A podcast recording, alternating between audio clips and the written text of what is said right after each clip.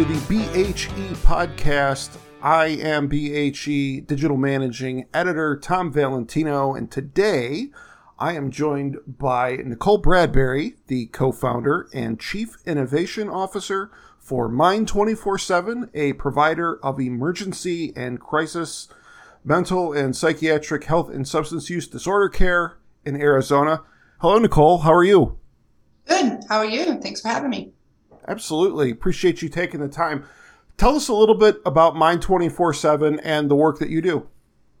So, Mind 24 7 is really, you know, trying to create a new front door to mental health care. Um, think of what happened in urgent care 15 years ago on the traditional health side. We're trying to do something very similar on the mental health side 24 7, 365 days a year. If you're in need, you can come to one of our clinics and we will see you and get you in front of a um, provider within 15 minutes. It's pretty, pretty revolutionary, honestly, in mental health care.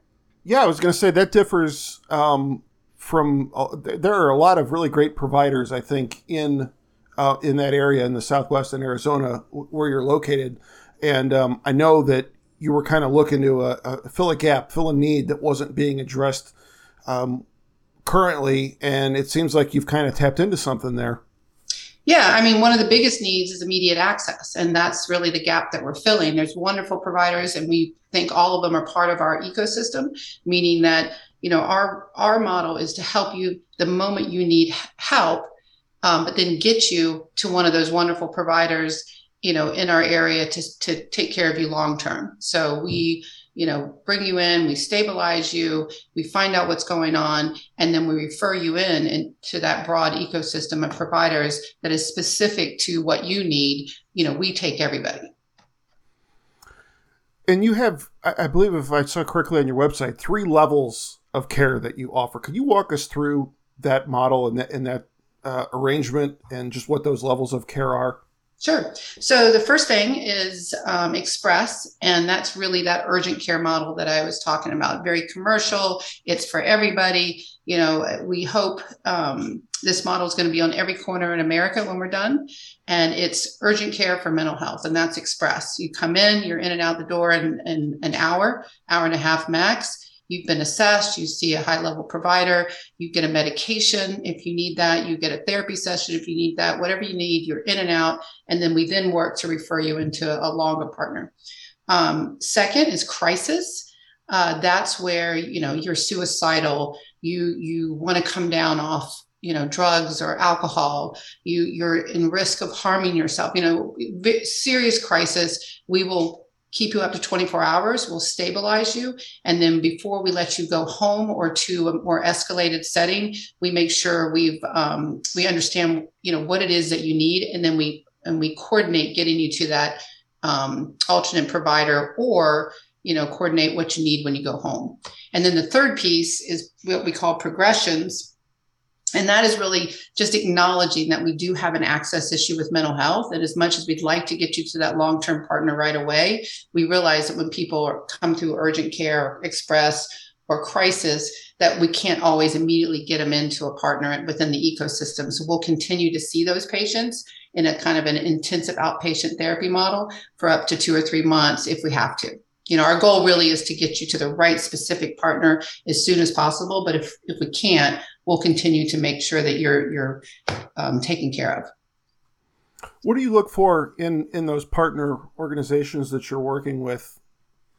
Well, you know, we see everybody, all acuities, all types of psychiatric, mental health, substance abuse issues, and so we're just trying to create a robust partnership of really high quality partners who specialize in autism or substance abuse or anxiety, depression, you know, whatever your particular issue is, we want to make sure that we have somebody that fills that for all ages, for, you know, all insurance coverage coverages, all of that is who would be in our, our ecosystem. But obviously, you know, we want to partner with high quality um, providers. Okay. How did your background and the experience um, of you and your fellow co founders shape your vision for what you wanted Mind 24 7 to be?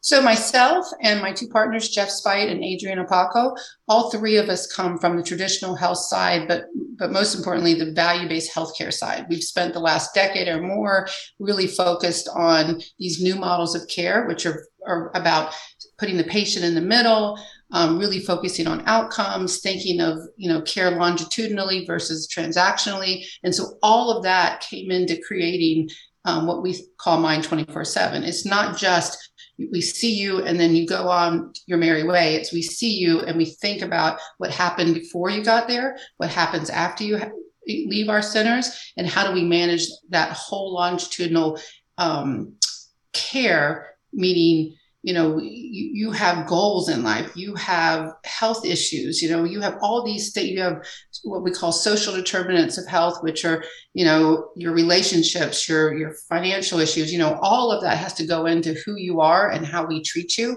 And that's bringing kind of value-based healthcare to mental health care and and i think our three backgrounds are very uniquely um, suited for for for doing this and changing how mental health care is delivered have you gotten feedback from law enforcement or emergency departments, first responders about the services that you're providing and, and what you've created here with Mind 24 7?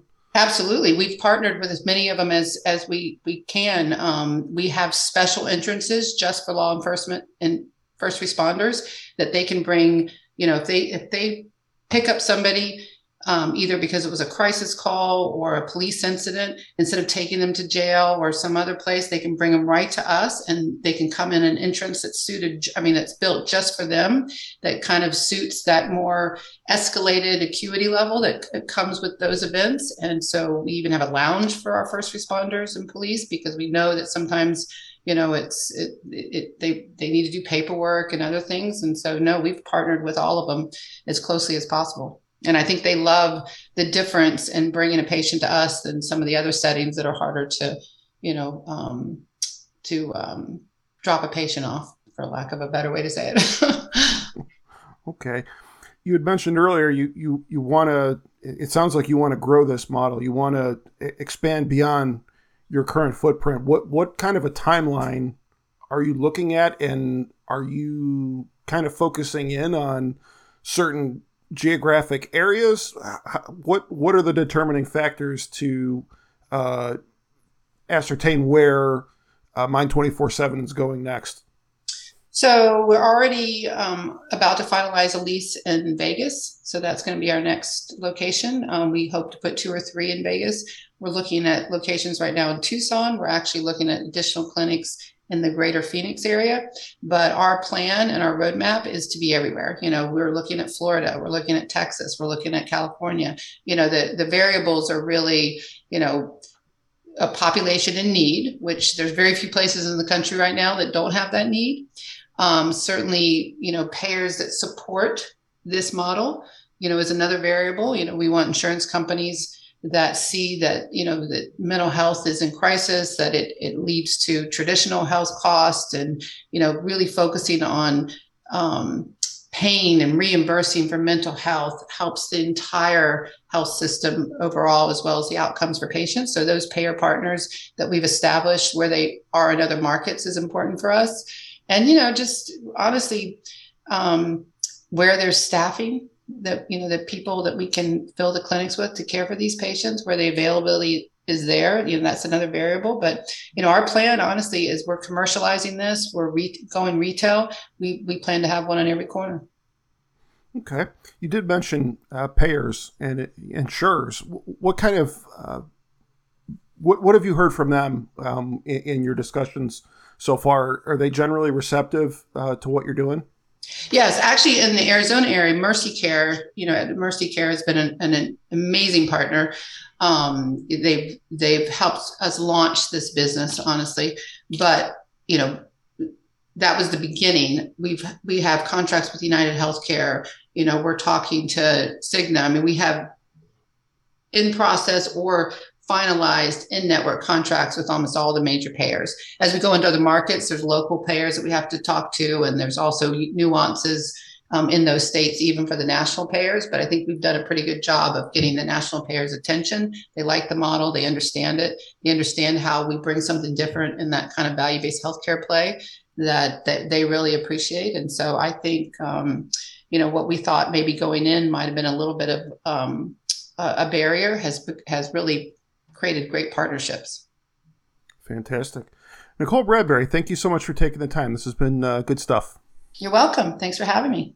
All right. That is Nicole Bradbury, the co founder and chief innovation officer for Mind 24 7. As a reminder, you can listen to past episodes of the Behavioral Healthcare Executive podcast on our website, behavioral.net. And you can also subscribe to our show on Apple Podcasts and other podcast listening platforms. That's going to do it for us for this episode. We'll catch you next time on the BHE podcast.